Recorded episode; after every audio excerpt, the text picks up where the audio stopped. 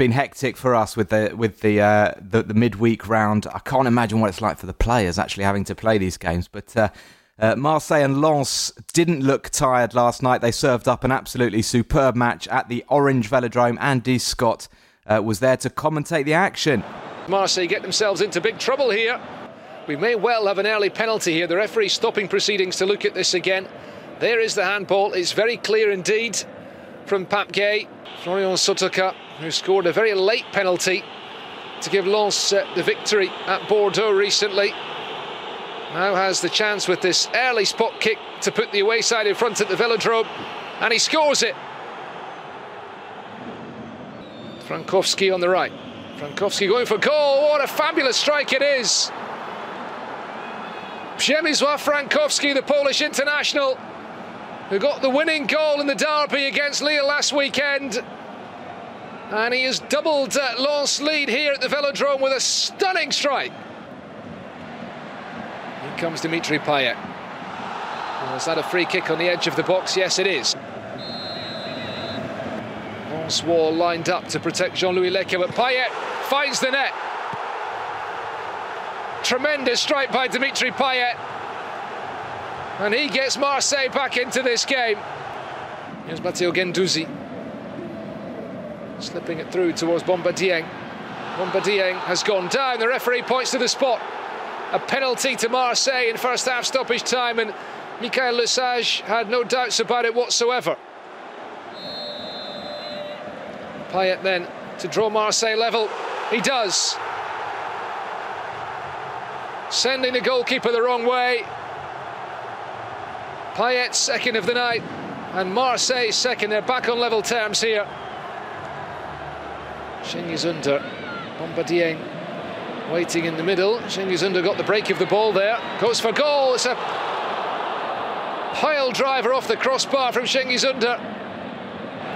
Lirola's cross now. Bamba Dieng to make it 3-2 maybe. Held at the second attempt by Jean-Louis Leca. Relentless play from Marseille. This is what they do. Clauss coming forward here for Lens. Sotoca.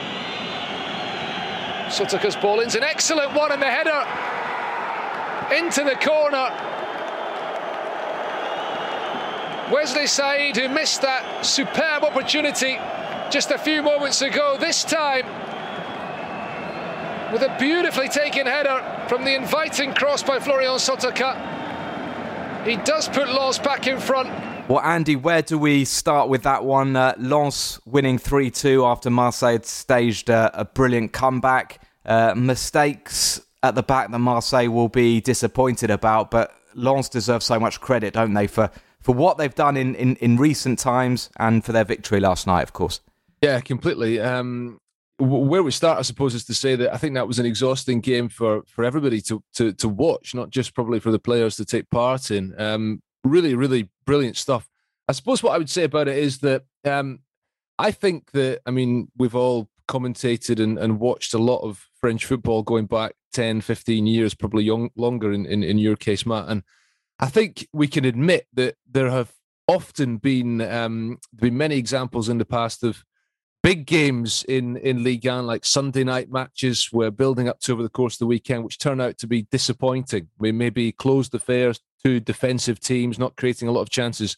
But I think the two teams we saw last night, um, it couldn't be further from that, could it? Two teams who who just want to attack um, and give us fantastic entertainment. Obviously, we we know that Marseille do that under Sampaoli. I, I talked a lot about that last week about how they're fantastic to watch, and it's all about getting forward for them and for his philosophy as a coach. I think I think on this occasion the credit has to go to Lens because they're the same. You know, they they play this um, this fantastic attacking style of football.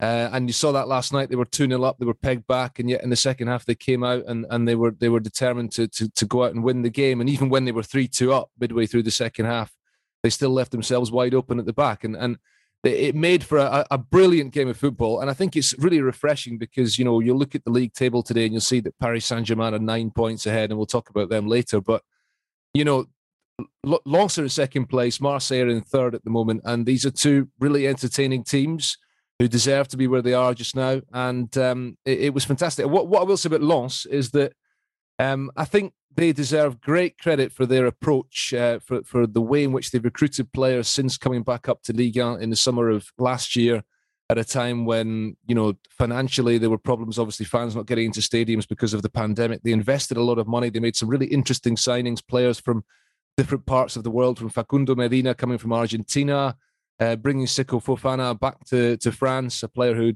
was playing in Italy with Udinese. You know, this summer they brought in Przemysław Frankowski, who scored that brilliant goal last night. They made some really interesting signings. They've pieced it all together and made themselves uh, a fantastic team. And now they are, um, they're what a club like Lens should be. They're up there in, in contention at the moment. And I think they'll probably still be there come the end of the season. And it's an example to clubs like Saint Etienne and Nantes, who maybe have a similar rich tradition and history and big support in France, but are kind of um, stalling at the moment. They're kind of not going anywhere fast.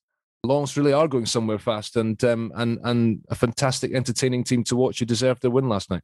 Robbie, um, Andy's hit the nail on the head, hasn't he? With uh, you know what what what he talked about Lens's recruitment. I mean, some of the players they they've managed to get in. Seko Fofana is unquestionably good enough, even to play for your boys, Robbie. Even to play for Paris Saint Germain. I mean, this is a top top class midfielder. They've got him in uh, captain last night. Uh, Andy mentioned Frankowski, who uh, you know came from Chicago Fire. He was playing in the MLS, a Polish uh, wing back. Uh, he's a left wing back, played on the right because Jonathan Clauss wasn't there um, last night. It's you know it, the, these players have just been absolute revelations. And what Andy didn't say is that Franck Haise, um, who was unheard of really in French coaching circles. I mean, what a job! What a job he is doing. Not just getting Lens results, but doing it you know, in such incredible fashion. Absolutely, I think. Uh, well, I think Andy said just about everything. I've, I think you've completed it, Matt. There's not much. There's not too much more to add, apart from the fact, perhaps that that so often we see a side that surprises when they come up. We've we've seen teams do it well for one season, but then struggle really to go on with it the next year. Angers had a fantastic first season, first season back a, a few years ago. We see it we see it every time because the Ligue 1 clubs don't know the sides necessarily as well coming up from the second flight. But but what Lens are doing a second year in a row with there are new as as you both said new signings again this year as well as as well as investing last season. There are new signings again this year, and they're all they're all settling in. I think huge credit has to go to Franck Haise. He'd only coached two games as a first team coach before the start of last season. That was when the the the season was cut short by by COVID, and by some twist of fate, they ended up in a promotion place almost by by chance, and uh, and here they are doing doing wonders. Look, full credit to them, fantastic. I watched the game last night; it was thrilling football from both sides as as well. Yeah, two attacking teams, great for French football, and hats off to both, and particularly Lens. They're doing an incredible job. And that, they've they've also bought players with incredible names. I mean, we, we saw Christopher Wooh uh, last night, which is a which is a brilliant name. He was filling in for Kevin Danso, who was uh, who was suspended. But actually, you know, make a joke of his name. He's a very promising young defender they got from Nancy. Marseille were were, were keen to sign him. Um, how did he get on, Andy? And then maybe tell us a bit about Marseille's performance mm-hmm. and. Uh, the the goalkeeping situation at Marseille? Yeah, uh, well, Christopher Wooh gave away the, the penalty, which allowed Marseille to equalise in first half stoppage time. Um, but of course, a, a, big occasion for a player who who was um, in the second division last season and only broke into the Nancy team in the second division at the end of last season. So a, a learning process for him. But uh, from a Marseille perspective, well, I think listen, they were they were um, they were sort of caught cold by the concession of the penalty so early in the game. I mean, the penalty was scored in the ninth minute, but actually it was one of the first moves of the game, um, which led to the penalty. But then it, it was a VAR call. that took a while for it to be given. And it was a bit unlucky uh, the way in which the penalty came about, handball by Pape Gueye, but it was a penalty. And that left Marseille chasing the game for, for pretty much the rest of the match. I mean, listen, they they didn't play as well as they have done. I think they, it is the way in which Marseille play. They do leave themselves open. I, th- I thought they looked, uh, Jorge Sampaoli's system uh, looked, you know, more unbalanced than that deployed by Franck Haise, who's got a very clear sort of 3 4 1 2 or 3 4 2 1 setup, depending on the way in which the forwards uh, go about their game. In Marseille's case, um, in particular, we're very open on the on, the left hand side because they didn't really have anybody playing as a left back, and they didn't really have anybody playing as a right wing back in the first half until they brought on Paul Lirola at half time. Uh, maybe one or two lessons for Jorge Sampaoli. Uh, I still think that Marseille are probably looking like the best placed team at the moment to, to, to finish in second place. But I think as as the season goes along, I think the likes of Nice and Monaco and maybe even Lyon will start to catch up with them. Um, but you know, still plenty of promise for them. I mean, their supporters weren't too disappointed last night. They stayed behind and uh, applauded the team at the end of the game, and the, and the, team sort of applauded them too. And I think they realise that they've, they've got a team that's exciting to watch and will probably win more games than they lose this season. And the word for Dimitri Payet as well, his 600th club game of his career. And um, looking at Opta's stats last night, I think it was his sixth direct free kick free kick that he scored in Ligue 1. So that's what one in every hundred games in his career from a direct free kick, not including the ones he scored at West Ham, of course. But uh, yeah, a, a, couple of goals for Payet, but not a great night for Marseille. But they'll bounce back. I just a, a quick word as well. Yeah, I I commentated them in midweek because there was that midweek round uh, that Matt mentioned, and they were toothless. And Sampaoli did change the formation as well. He made seven changes um, to his side, in fact, um, in between games, and I can see that he's made uh, all the changes again because those three central defenders didn't start in midweek against Angers.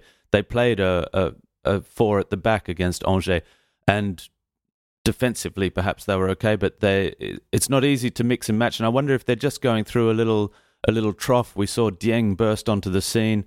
Um, Under was out of the side in, in midweek. He returned, but maybe things are just uh, well starting to get a little bit tougher. Well, Andy mentioned yeah. the um, the battle for for for second place. Um, sorry, Andy, you want to come in? Yeah, sorry. I just uh, you you mentioned the goalkeeping situation. I will just say very quickly that uh, yeah, Pau Lopez played last night, and again, I think that's what four or five games in a row now. He didn't have a great game last night. I have been for a long time in the camp that um, I think it's time to move on from Steve Mandanda, and that's what Sampaoli is doing. And it's obviously quite a controversial move because Mandanda, with the exception of that brief spell at Crystal Palace that didn't work out, has been the main man in Marseille for 13 or 14 years now. But the time has come, I think, to move on. Whether Pau Lopez is to be the right man remains to be seen. He looks like a good goalkeeper with his feet but uh, he didn't always uh, look particularly um, assured last night, shall we say? But I'm sure that that um, he will get better as time goes on.